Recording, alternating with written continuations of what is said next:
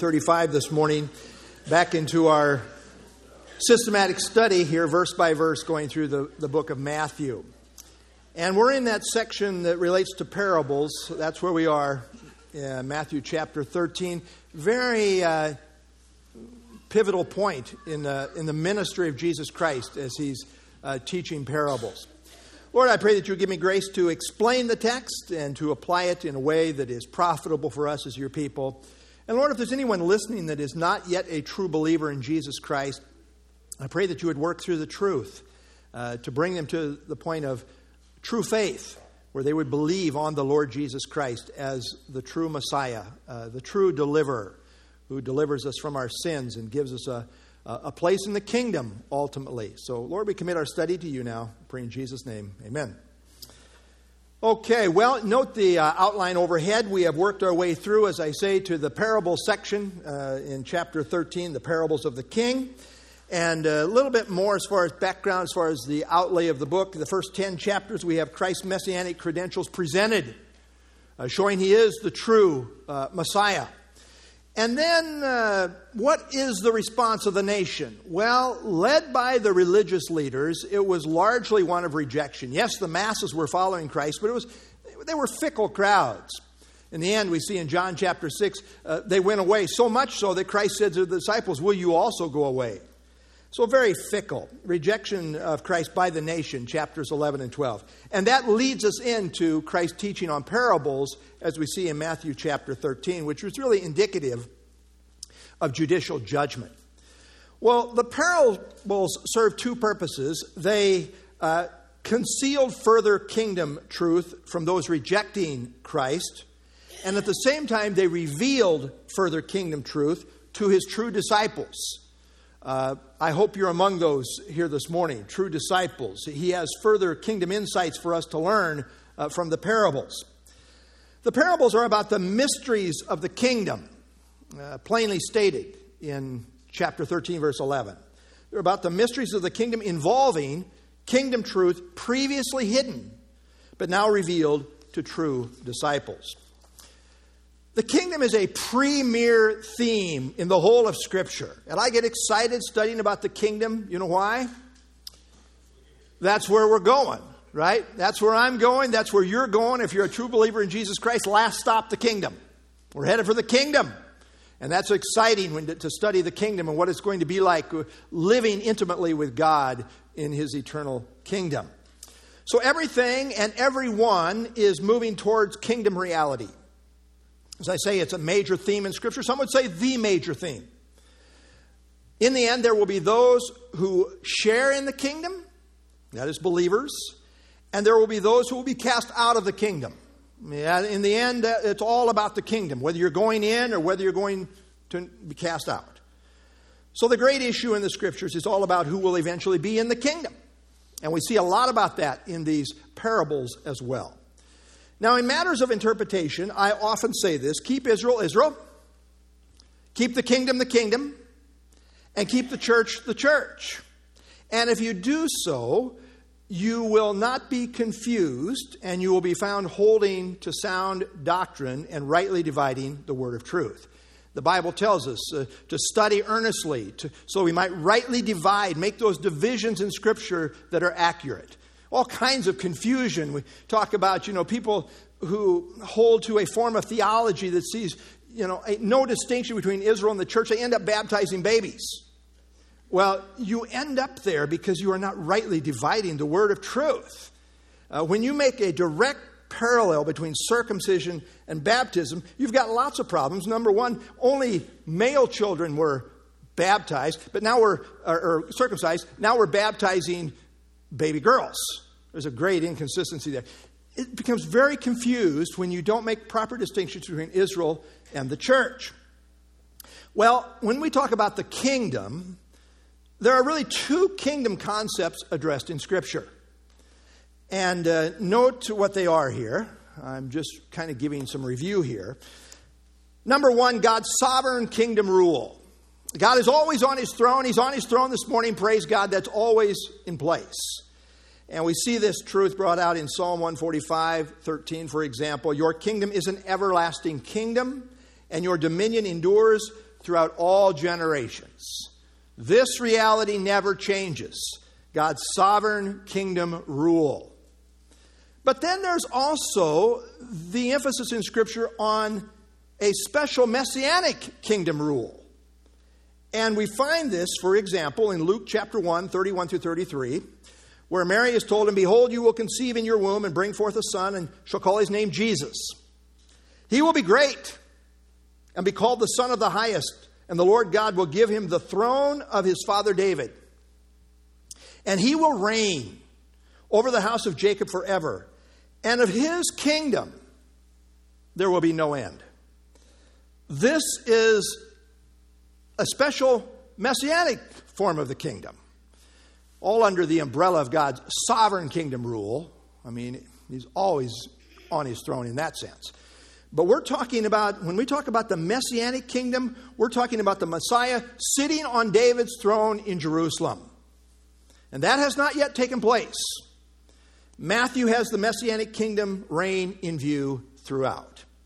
It is the same messianic kingdom prophesied in the Old Testament scriptures. Like I say, keep the kingdom the kingdom, and you, and you won't be messed up in your theology. If you get into allegory, you now have all kinds of subjective problems where somebody, well, I think it means this, and allegorically, I think it means, and no end of confusion, especially when we come to the parables.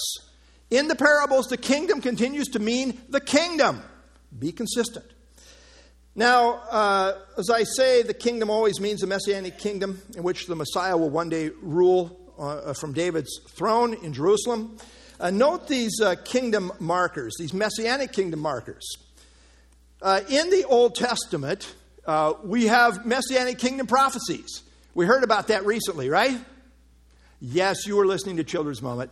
Yes, that's the Old Testament. Then you have John the Baptist and Christ uh, come on the scene offering the kingdom.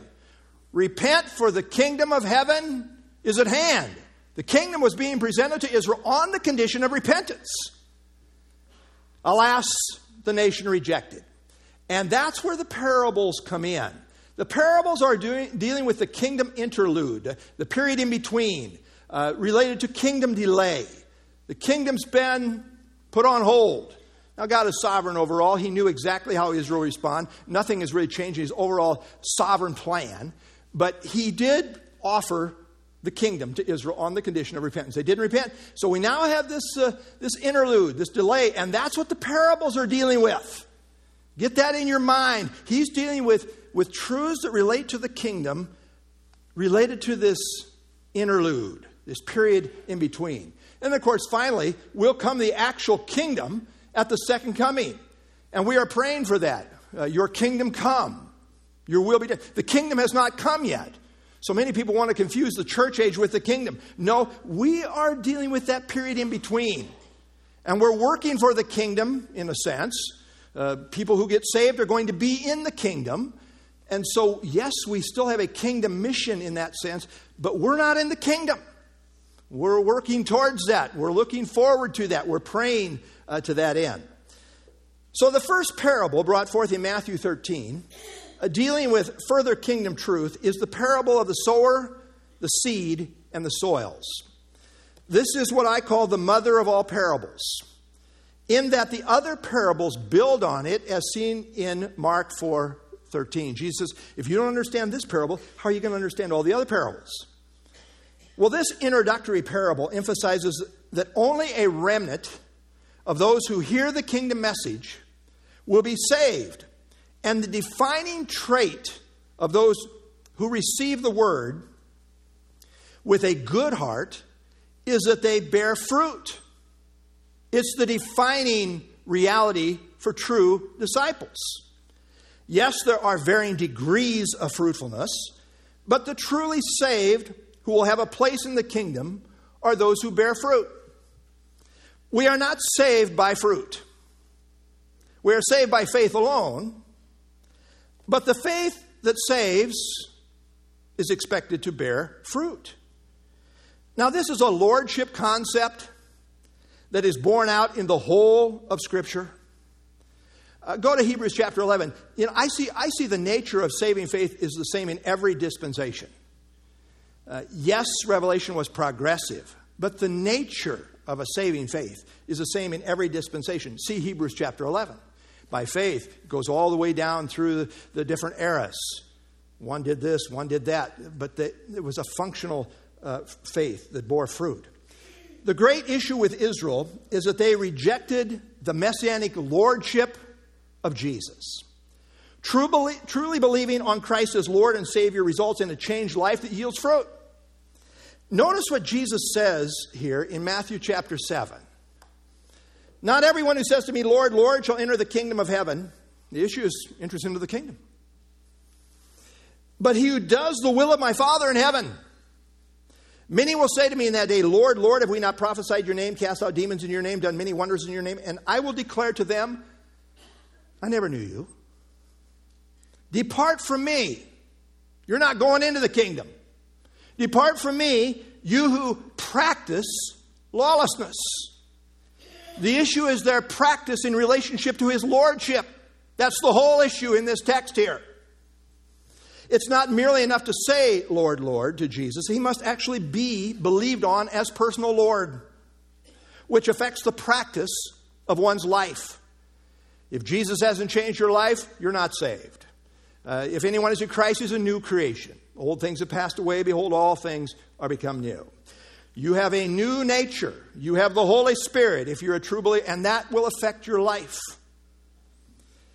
Now, I believe that one of the greatest errors propagated in the church age has been the emergence of what I call a lordless gospel.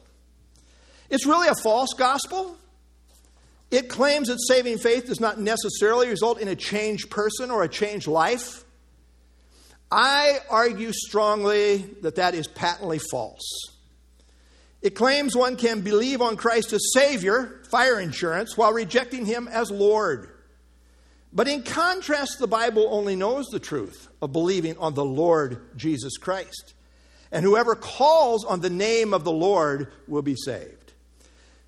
We see this many places, just by way of a sample here. 1 Corinthians 6 9 through 11. Notice what Paul says. Do you not know that the unrighteous will not inherit the kingdom of God? That's the ultimate issue. Are you going into the kingdom? And Paul says the unrighteous will not inherit the kingdom. What's he talking about? Do not be deceived, as the Lordless gospel people are deceived. Do not be deceived. Neither fornicators, idolaters, adulterers, homosexuals, sodomites, thieves, covetous, drunkards, revilers, nor extortioners will inherit the kingdom of God. And such were some of you. You're not this anymore, though. Such were some of you. You were in all of these different categories. This is how you live. This is, this is your practice. But now it's different. Such were some of you. But you were washed, but you were sanctified, you were justified in the name of the Lord Jesus and by the Spirit of our God. First John, and John wrote the gospel belief, right? He's certainly not going to contradict what he's saying in the gospel belief, uh, the gospel of John. But in First John, he gives evidences that would show one is truly saved. And he says in First John 2, 3, and 4, by this we know that we know him. How do we know that we know him? Well, if we keep his commandments. Some people want to say, you know what, by this we know, we know him just by the flimsiest of professions. Doesn't matter whether we obey him, doesn't matter whether we keep his commandments. That, that's totally optional. But that's not what John says. He says, By this we know that we know him if we keep his commandments. He who says, I know him, I know him, and there are those. I know him, I, am saved, I'm a Christian, and don't dare challenge me. I know him, and does not keep his commandments is a liar, and the truth is not in him. Here's a great theological point justification is an event, sanctification, a process. The two must be distinguished, but can never be separated. God does not justify whom he does not sanctify, and he does not sanctify whom he does not justify. And there's a verse that puts this all together Hebrews chapter 10, verse 14. By one offering, that's the cross, by one offering, he has perfected forever. I love that. If you've been cleansed by the blood of Jesus Christ, you're perfected. That's your position. That's your position. But then the rest of the verse says, He has perfected forever those who are being sanctified. That is also a reality. If you know the first part, if you've been perfected, justification by faith, then God is at work in your life to sanctify you, to set you apart, to make you more like Jesus. So one cannot claim the first part of this verse if the last part is not true. If we know the truth of justification perfected forever on the basis of faith alone, then the truth of we are being sanctified will also be true in our life. So we're saved by faith alone. But the faith that saves does not remain alone, it bears fruit.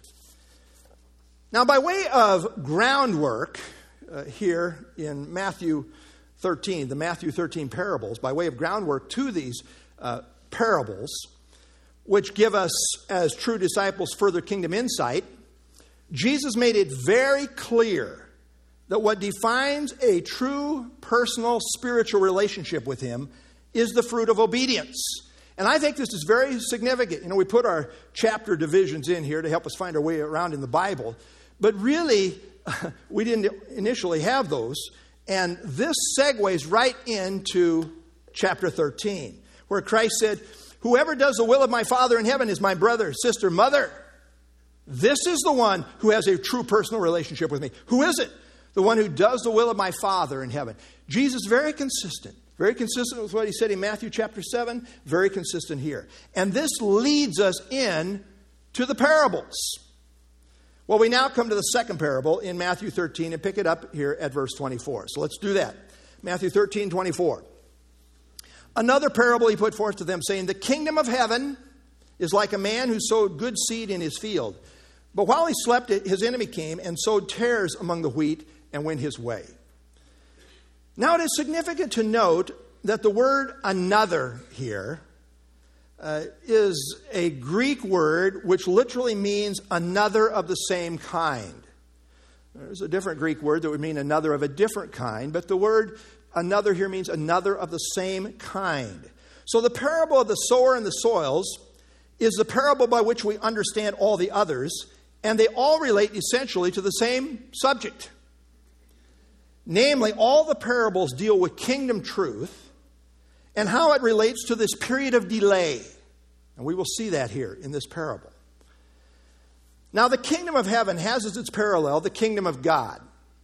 Uh, in the Gospels, uh, Matthew was writing to Jews. He liked to use the phrase uh, kingdom of heaven versus kingdom of God because the Jews didn't like to uh, use the name God. They didn't want to in any way be irreverent, so they, they kind of stayed away from the use of, of the name God. But there's a parallel here. Kingdom of heaven uh, is parallel to kingdom of God in the Gospels. The kingdom of heaven refers to the rule of heaven on earth. In other words, the coming messianic kingdom. Note it doesn't say the kingdom of heaven is, but rather the kingdom of heaven is like.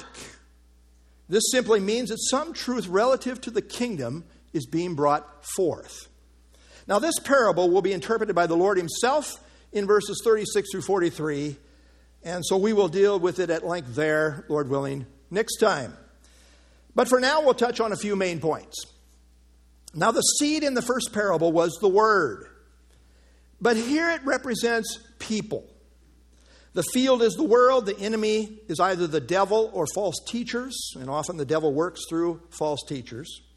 The wheat are true Christians, and the tares are counterfeit Christians. I'm going to jump ahead just for a moment to Christ's interpretation to show you this is true. Christ says, The field is the world, the good seeds are the sons of the kingdom, and the tares are the sons of the wicked one. We don't have to wonder about this. Christ told us this is what it means.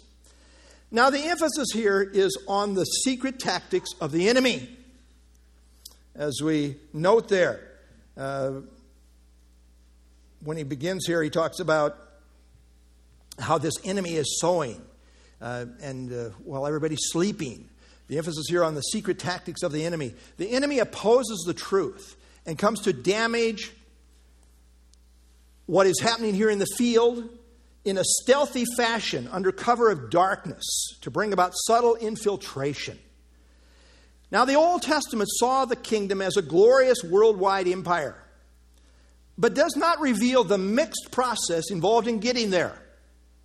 Christ is here teaching that while king, the kingdom indeed has been delayed, yet at the same time, the kingdom program is still going forward in the sense that God is still bringing people to himself who will in the end be the sons of the kingdom. Now, they are not practically in the kingdom yet, but they are positionally in the kingdom, meaning they will one day share in the kingdom. And we see this other places in the New Testament, this principle, where positionally we are one place, but practically we're at another place. For example, in Ephesians 2 6, Paul says that right now, presently, the believer is seated together in heavenly places in Christ. How many of you think that we're in heaven right here this morning? Now, we maybe have a little taste of it. Yeah, okay. But we're not in heaven. I, I hope I don't have to, you know, go too far uh, emphasizing that point or illustrating it. But anyway, we are not there physically. We're not physically in heaven yet, but positionally, we are there. We're seated with Christ in the heavenlies. So it is with the kingdom. We are not physically in the kingdom yet, but as the sons of the kingdom, we are positionally already there in the sense that we have our place in the kingdom. And this is, for example, what we see in Colossians chapter 1, where Paul says, He has delivered us from the power of darkness and conveyed us into the kingdom. That's positionally where we are. The great issue during the time of the kingdom delay is determining who will ultimately be a son of the kingdom and who will not be. Ongoing right now is the playing out of decisions involving who will be in the kingdom and who will not be there. Verse 26 But when the grain had sprouted and produced a crop, then the tares also appeared. God plants his people in the world, and the devil plants his people in the world. This is the devil's strategy. He seeks to plant his people right in the same context, as, as intermingled as he can with God's people, so as to disrupt the work of God. The tares are counterfeit Christians who give the people of God so much trouble. And we can't blame it all on the tares. God's people give each other plenty of trouble too. But anyway, we're talking about the tares here this morning the thing about tares, you see, the thing about tares is they, they look so much like the wheat that until the time when the fruit, the grain heads, are brought forth to maturity, you can't really tell them apart. Once again, the difference between the genuine and the counterfeit is seen in the fruit. But it's very hard to tell them apart, right? Thankfully, we have a caption here, right? The wheat and the tares. If we didn't have the caption, what's the wheat and what's the tare? They're very close in appearance, right? Yeah, very close in appearance. Now, the tares are thought to have been uh, what is commonly called darnel, uh, which, while closely resembling the wheat, is actually a poisonous weed. Again, the ultimate issue is who will be in the kingdom, depending on how they have responded to the, the message of God's word. Note uh, these uh, emphases in relationship to the kingdom. We have the word of the kingdom, the sons of the kingdom, and the sons of the wicked one. And of course, where you are, whether a son of the kingdom or a son of the wicked one, depends on how you respond to the message, as we saw last time. The devil does some of his most effective, that is, diabolical work through counterfeit Christians. They are not real, but for a time, they appear as real. You know, you can fake it pretty good for a while. Judas was a good example, right? Talk about faking it till you make it. He never made it, but he faked it. Faked it right to where we make him the treasure of the group. They're real. They're not real, but they appear as real for a time. And as fake Christians, they infiltrate the ranks of Christians and seek to influence us in ways that are not spiritually healthy. This is one of the great strategies of the devil. Warren Wiersbe says we must beware of Satan's counterfeits. He has, a, he has counterfeit Christians who believe a counterfeit gospel. He encourages a counterfeit right, uh, righteousness and even has a counterfeit church. At the end of the age, he will produce a counterfeit Christ. Satan is a counterfeiter. That's what he does. And he does it to the end to deceive people. That's what he's doing. One of the devil's great strategies as the arch enemy of God is to plant false Christians in the context of God's people to influence and seek to deceive us, to get us off track, and thereby unfruitful for God. And might I say, the one thing I admire about the devil is that he's very good at what he does. And I don't really admire it, but, but just to say, he is good at what he does. And this is how it goes. The devil knows how to work the angles. You know, the whole world knows thou shalt not judge, right? Oh, yeah. You bring out some sin here, thou shalt not judge, which is kind of like thou shalt not think, thou shalt not discern. Uh, just check your brains at the door and don't make any call whatsoever. Yeah, right. Maybe we ought to read the following verses in that text in Matthew 7. But Christians are told, don't be judgmental. And so we kind of back off and we have a, a, soft touch when it comes to satanic infiltration. We wouldn't want to take too strong a stand. I mean, after all, they're going to say, that's unloving. And so what happens is they confuse not being sinfully judgmental with proper discernment. We are to be fruit inspectors while leaving final judgment to God. God alone is final judge. But we are to be discerning. We are to be fruit inspectors. Paul had to really give the Corinthians a good talking to because they were being infiltrated by false teachers. And he says here, 2 Corinthians 11, verses 14 and 15, and no wonder, for Satan himself transforms himself into an angel of light. Hey, how does Satan come? Pitchfork? You know, fiery red? Mean, evil looking? No, no, no, no, no. He comes very pleasant as an angel of light. I'm here, I'm here presenting the truth, the, the light. I'm, I'm here for your good. He's very deceptive, like I say. He's very good at what he does. And then Paul continues, therefore, it is no great thing if his ministers, God has his ministers, but so does Satan, is no great thing if his ministers also transform themselves into ministers of righteousness. Man, they look so right, and, and what they stand for seems so right. Whose end will be according to their works. It's all about deception. The name of the game for Satan and his ministers is deception. And as I say for the third time, they are very good at it. You often, for a time, can't tell the difference between a true Christian and a counterfeit Christian. And yet, in the middle of this context, God is building a kingdom people, here called the wheat. And praise the Lord for that, because if it wasn't for God doing what He's doing, mm, yeah, yeah, the devil would have his way. Verse 27. So the servants of the owner came and said to him, Sir, did you not sow good seed in your field? How then does it have tares? This is pictured as no ordinary case of weeds. This is a case of many weeds that takes the servants by surprise, as if totally unexpected. Now, in the agricultural world of Jesus' day, if someone wanted to maliciously cause destruction to a person's livelihood, they might secretly sow tares in their field at night. And this is a picture of what Satan is doing in God's world. This is the work of the enemy in an effort to sabotage the work of God. Verse 28, he said to them, An enemy has done this. The servant said to him, Do you want us then to go and gather them up? The tares are a problem. So the question is, what should be done about it? And the servants raise a question uh, Do you want us to go and gather them up? Let's get the tares out of the field. Verse 29 But he said, No, lest while you gather up the tares, you also uproot the wheat with them. Let both grow together until the harvest.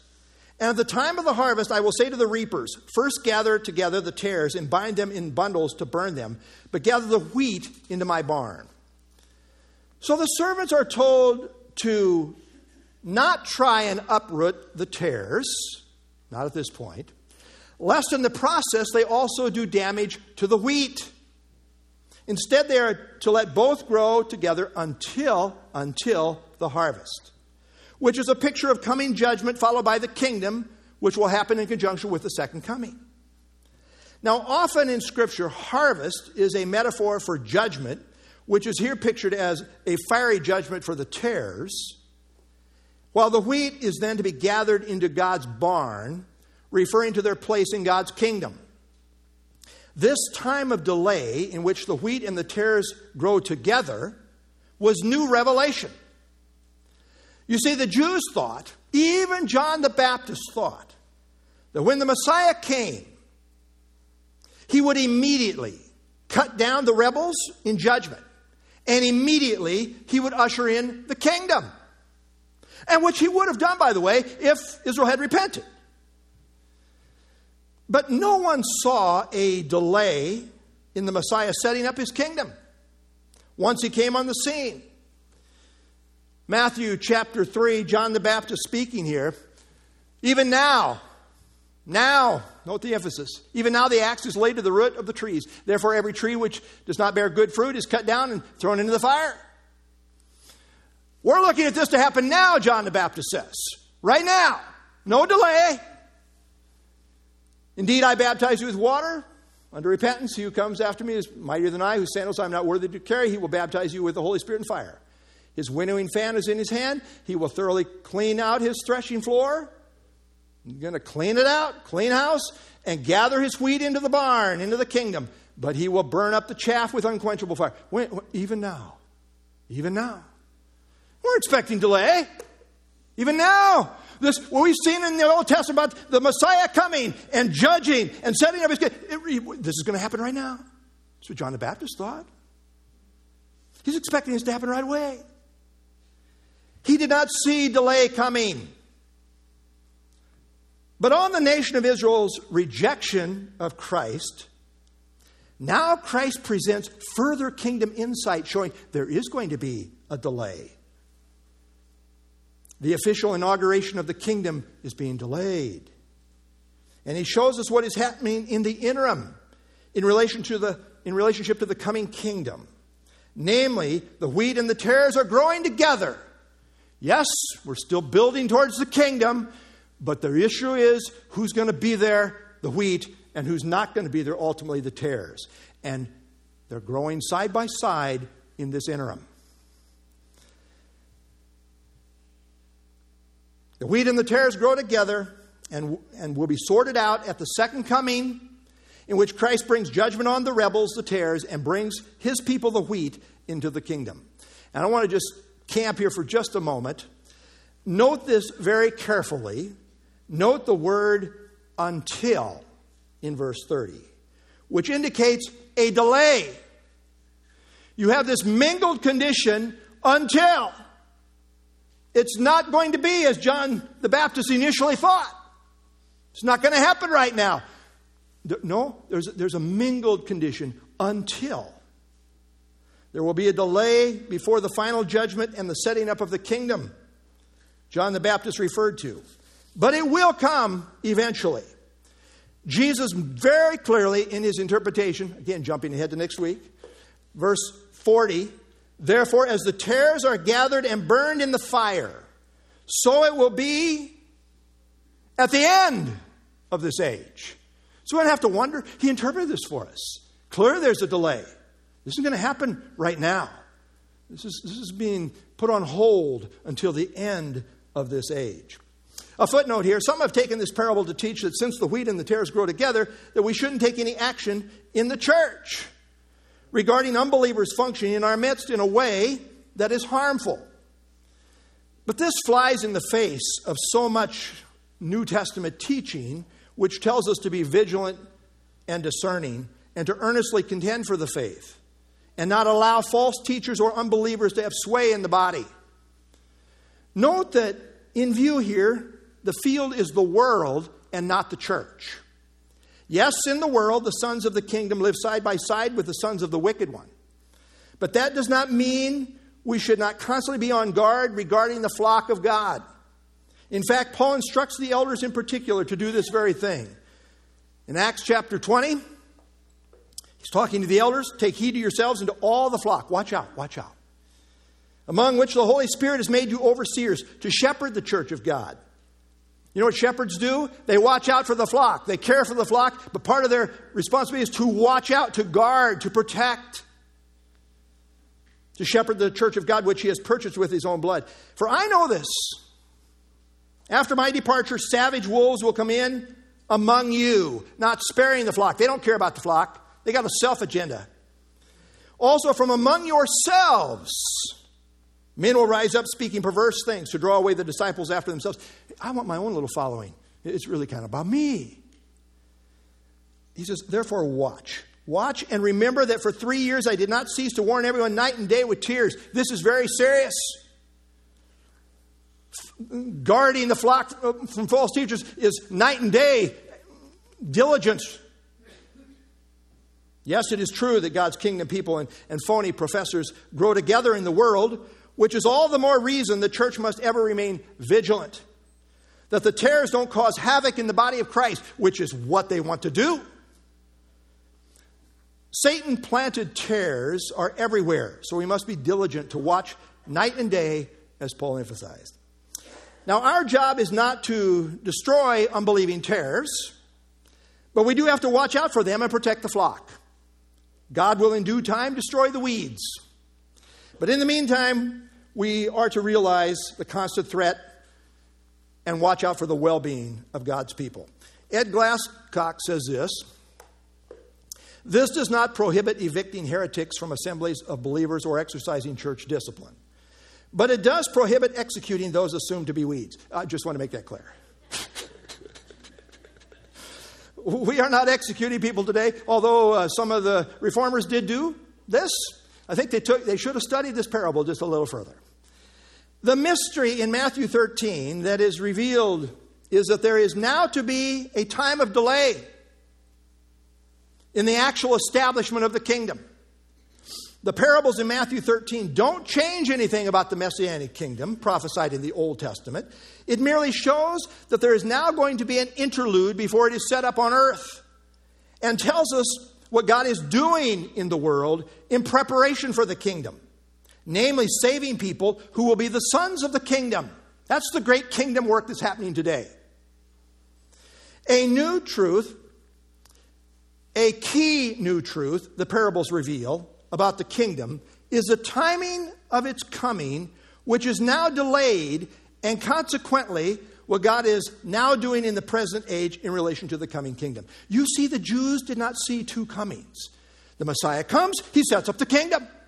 So, oh, no, no, no, no, that's not how it is. Further kingdom insight is the Messiah comes, presents the kingdom, but then there's an interlude. And then he comes the second time to bring in the kingdom. This is further kingdom insight revealed in the parables. So the parables serve to reveal new kingdom truth that the messianic kingdom would not be established in relation to Christ's first coming. Rather, there would be a delay, which would be followed by a second coming. And that was new revelation. Dr. Michael Vlach says this Yet this period between the two comings is related to the kingdom program. There exists a growing nucleus of people called sons of the kingdom who have believed the word of the kingdom. But the kingdom itself will not be established until the second coming of Jesus. So, two kingdom insights in particular are revealed in this parable of the wheat and the tares. First, the inauguration of the kingdom has been put on hold. Second, during this time of delay, God is bringing people to himself who will be citizens in the kingdom. And at the same time, Satan plants diabolical counterfeits to try and disrupt God's work through his people. Again, Vlach says two extremes must be avoided. First, it is wrong to deny any connection between the kingdom and the present age. The kingdom program is related to the present age in regard to the message of the kingdom and the growth of kingdom citizens. Second, it is incorrect to hold the kingdom reign itself has been established in this age. That will occur at Jesus' second coming. I just want to say something here. Amen. I wish I wish just, just a few more theologians had this straight. Most of them are completely off when it comes to the parables here. Verse 31 Another parable he put forth to them, saying, The kingdom of heaven is like a mustard seed, which a man took and sowed in his field, which indeed is the least of all the seeds. But when it is grown, it is greater than the herbs and becomes a tree, so that the birds of the air come and nest in its branches. Still, another related parable of the same kind is now being put forth. Here, the emphasis is on the outward, phenomenal growth of the kingdom program in the sense of people joining the movement during the time of kingdom delay. Now, some have objected that the mustard seed is not actually the smallest of all seeds. But the fact is, it was the smallest seed commonly used by farmers in this context. And it was proverbially used to denote smallness. Again, Jesus uses it in Matthew 17 20. Jesus said to them, Because of your unbelief, uh, for surely I say to you, if you have faith as a mustard seed, etc., etc. Mustard seed, very, very small. You see it there? Barely, right? It's small, very small. The emphasis here is on the phenomenal growth of a tiny mustard seed into the growth of a tree. Mustard shrubs can grow as high as 15 feet and therefore illustrate growth from something very small to something very large, comparatively speaking. The mustard seed here represents the kingdom message. So the reference here is to the spread and growth of the kingdom message prior to the kingdom actually being established. Now remember, all these parables, in my view, are giving further kingdom insight related to the period of delay, the period between Christ's first coming and his second coming. The kingdom movement, which began very small with just Jesus and his band of faithful followers, in fact, Jesus called them little flock in Luke 12 32. And they were so insignificant that the Roman historians of the time largely failed to even reference the movement. Yet Jesus shows in this parable that this movement would become something very large. In view here is the big tent of what we commonly call Christendom, in the broad sense of the word. Although it started small, it has developed into a big movement. Again, the emphasis here is on the outward movement that will take place during the time of delay, which includes the present time in which we live. Completely consistent with the emphasis on phenomenal growth is this parable. Today we see that professing Christendom has grown into the largest religion in the world. Uh, note this diagram. Okay, who has the biggest, uh, um, largest amount of people in the world today? Well, it would happen to be Christendom. Christendom, by no, no question, we're the winners. 31% Christians, followed by Muslims. They're working on wanting to take over everything. You know, uh, peace for the Muslims is when we take over. Uh, and so, yeah, they got 23. And then, you know, we got uh, others here. But really, what I want to emphasize with you is yes, Christendom has grown into a very large movement. Just as illustrated here in this parable. Now, some have tried to make the birds symbolize evil agents comparable to the tares in the previous parable, and that is possible. However, it may simply serve to emphasize the growth and size of the tree, which is now able to sustain birds. Again, generally, uh, there is one main point of emphasis being made in a parable, and one must not press obscure details too far. The Old Testament saw the kingdom in full blown majesty, but it did not see the gradual development of the kingdom program in any sense. So, this was new insight. But we should note that big in this case is not necessarily good. People think, well, look, God is blessing. Look at the masses here. Man, if you're going by that, you're going to go to Joel Osteen's church. I mean, seriously, if you're just going by numbers, that's so deceptive. It's not necessarily a good thing. I mean, what about Jesus when he says to the disciples, Will you also go away? I guess Jesus just didn't happen to be seeing revival then. The, blessing of God was not on his ministry. Please. This emphasis on tremendous growth builds on the fact that only a minority will receive the word with a good heart, as seen in the parable of the sower and the soils. This parable on phenomenal growth is sandwiched right between an emphasis on tares and the next parable, which is on leaven, which would indicate that the outward growth in view is merely outward and largely nominal. Do not be deceived. Outward growth is not necessarily indicative of spiritual life or spiritual well being. Now, we do expect living things to grow, and Christ did promise that He will build His church, and He will. But kingdom teaching is there's not, not going to be nearly as many people in the kingdom as you think. He started with that parable with the sower and the soils. Verse 33 another parable He spoke to them. The kingdom of heaven is like leaven, which a woman took and hid in three measures of meal till it was all un, till it was all unleavened, till it was all leavened rather, till it was all leavened. Now most everyone agrees that the parable of the mustard seed involving great growth in verses 31 and 32 and the parable about leaven here in verse 33 are very closely tied together. Almost everybody agrees with this. Now, there is debate as to whether leaven here should be understood in the sense of a positive, ever expanding influence of the gospel, or whether it should be understood negatively as a type of corrupting evil influence perpetuated by false teachers who are propagating a compromised gospel. Well, leaven almost always in the Bible represents evil with very few exceptions. I mean, you might find an exception in Leviticus chapter 7, but apart from that, you'd be hard pressed to find an exception.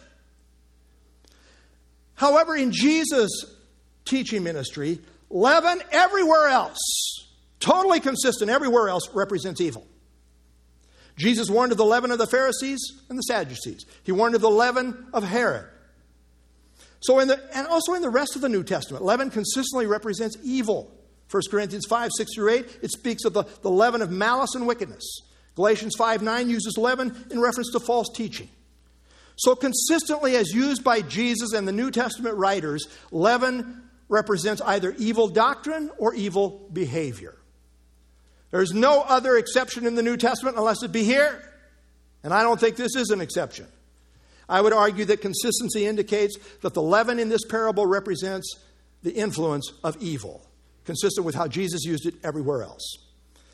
As the outward kingdom movement, if you will, people say, We're followers of Christ. Oh, yeah, we're followers of Christ. All of Christendom is saying they're followers of Christ. Everybody's saying this. They're saying, We're, we're all disciples. As the outward kingdom movement grows larger and larger, along with that growth comes a leavening influence of evil that in the end permeates the whole of Christendom. And that is exactly what we have seen. Warren Wiersbe.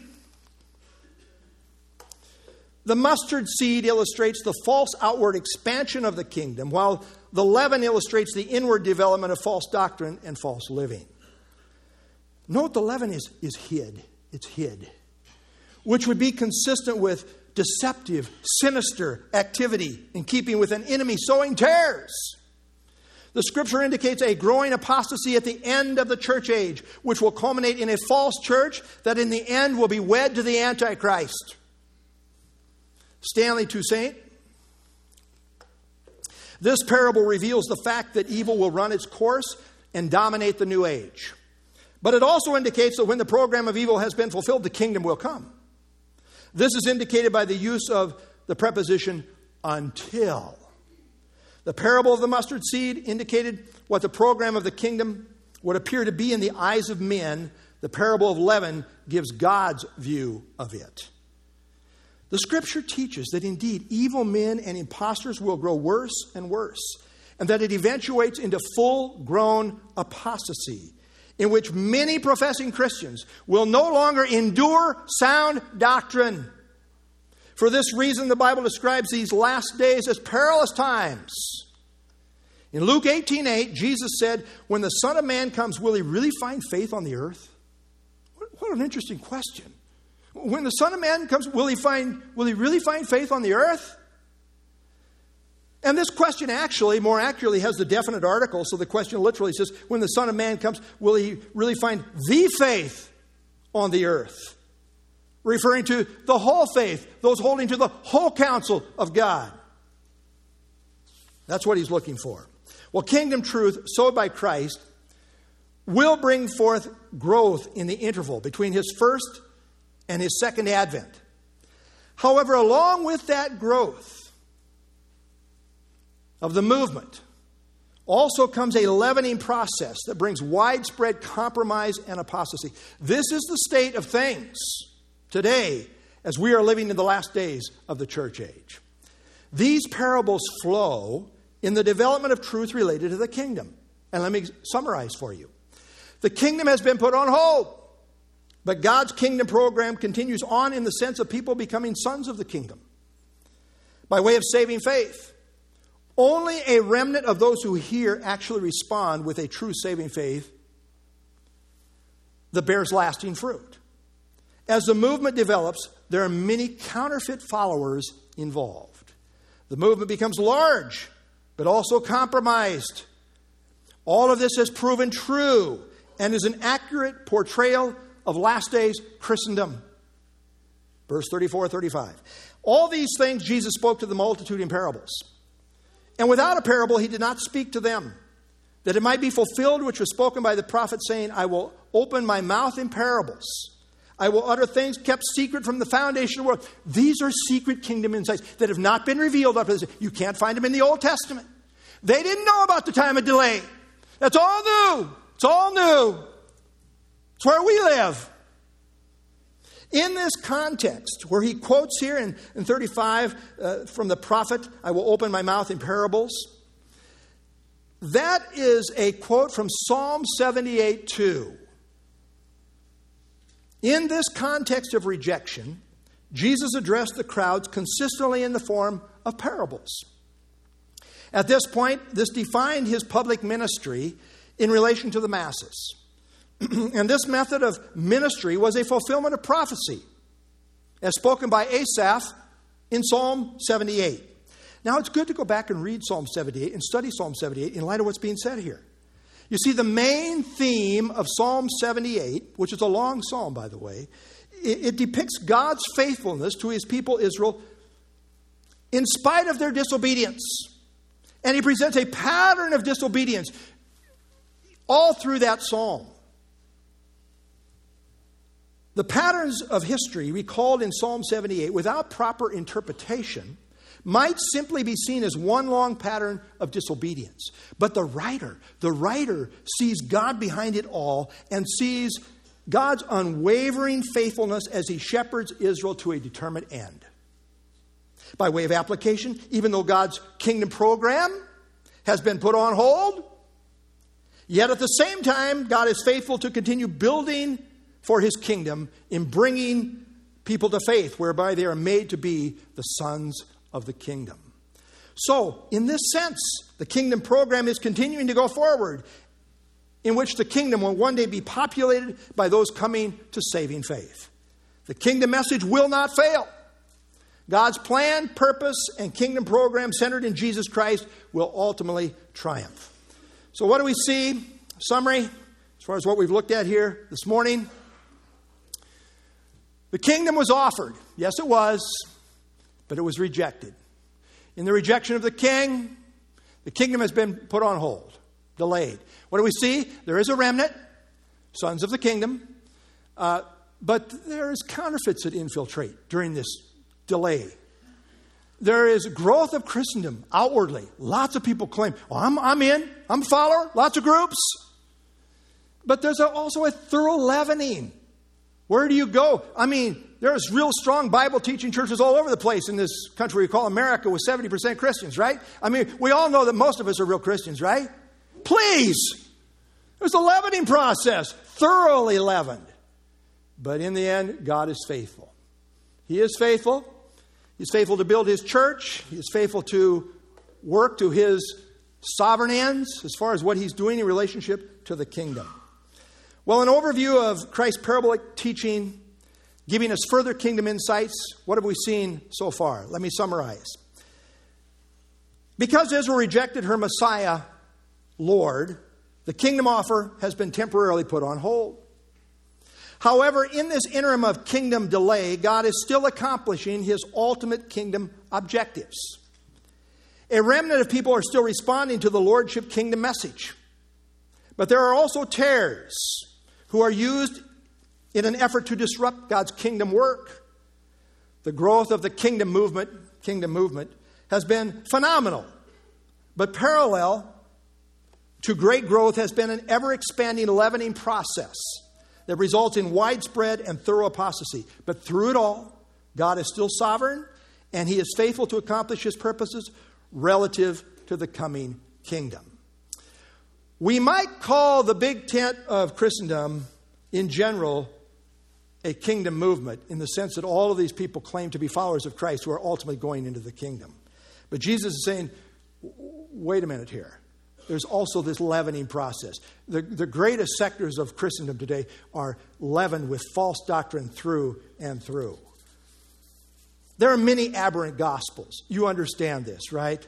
There's a sacramental gospel, there's a Lordless gospel. There's a baptismal regeneration gospel. There's a prosperity gospel. There's a subjective experiential gospel. And on and on. There is lots and lots and lots of leaven to where the leavening process is very thorough. The devil is very good at what he does. But the true gospel is all about Jesus and Him alone. You want to go into the kingdom? How do you get there? Well, Jesus told Nicodemus if you want to see the kingdom, you have to be born again. But you can't make yourself born again. This is the work of God. Only God can cause a person to have rebirth. But he continues on there to challenge Nicodemus in terms of faith. John 3:16 God so loved the world that he gave his only begotten son that whosoever believes in him should not perish but have everlasting life. As you believe on the Lord Jesus Christ, you're born of God. You have to believe. And nobody can do your believing for you, just like nobody can do your dying for you, right? Jesus did dying for us, died on the cross for us, took our penalty. But no one can do this for you. You have to personally come to Christ. That's why the Bible says, whoever calls on the name of the Lord will be saved. Now is the accepted time. Right now, God's bringing a people to himself for the kingdom. When we get there, when Christ comes, are you going to be in the kingdom? That's the ultimate issue. I hope you're not a phony. Hope you're not a terror. I can't really tell, you know. I mean, only God ultimately sorts it out in the end. He's the final judge. We are fruit inspectors, and yet we're limited. Come to Christ. Today is the day of salvation. Become a son of the kingdom through faith in Jesus Christ. Therefore, being justified by faith, we have peace with God through our Lord Jesus Christ. How did we get right? God provided a Savior. Yes, the Messiah was coming to deliver physically, and take these people into the kingdom. But first, he delivers spiritually by way of the cross. Died for our sins, was buried, and rose again. If you don't know Christ, now is the accepted time. Come to him even today. If you'd like to talk further, I'll be up front afterwards. Me and the elders, uh, come and talk to us. Let's stand and have our closing song.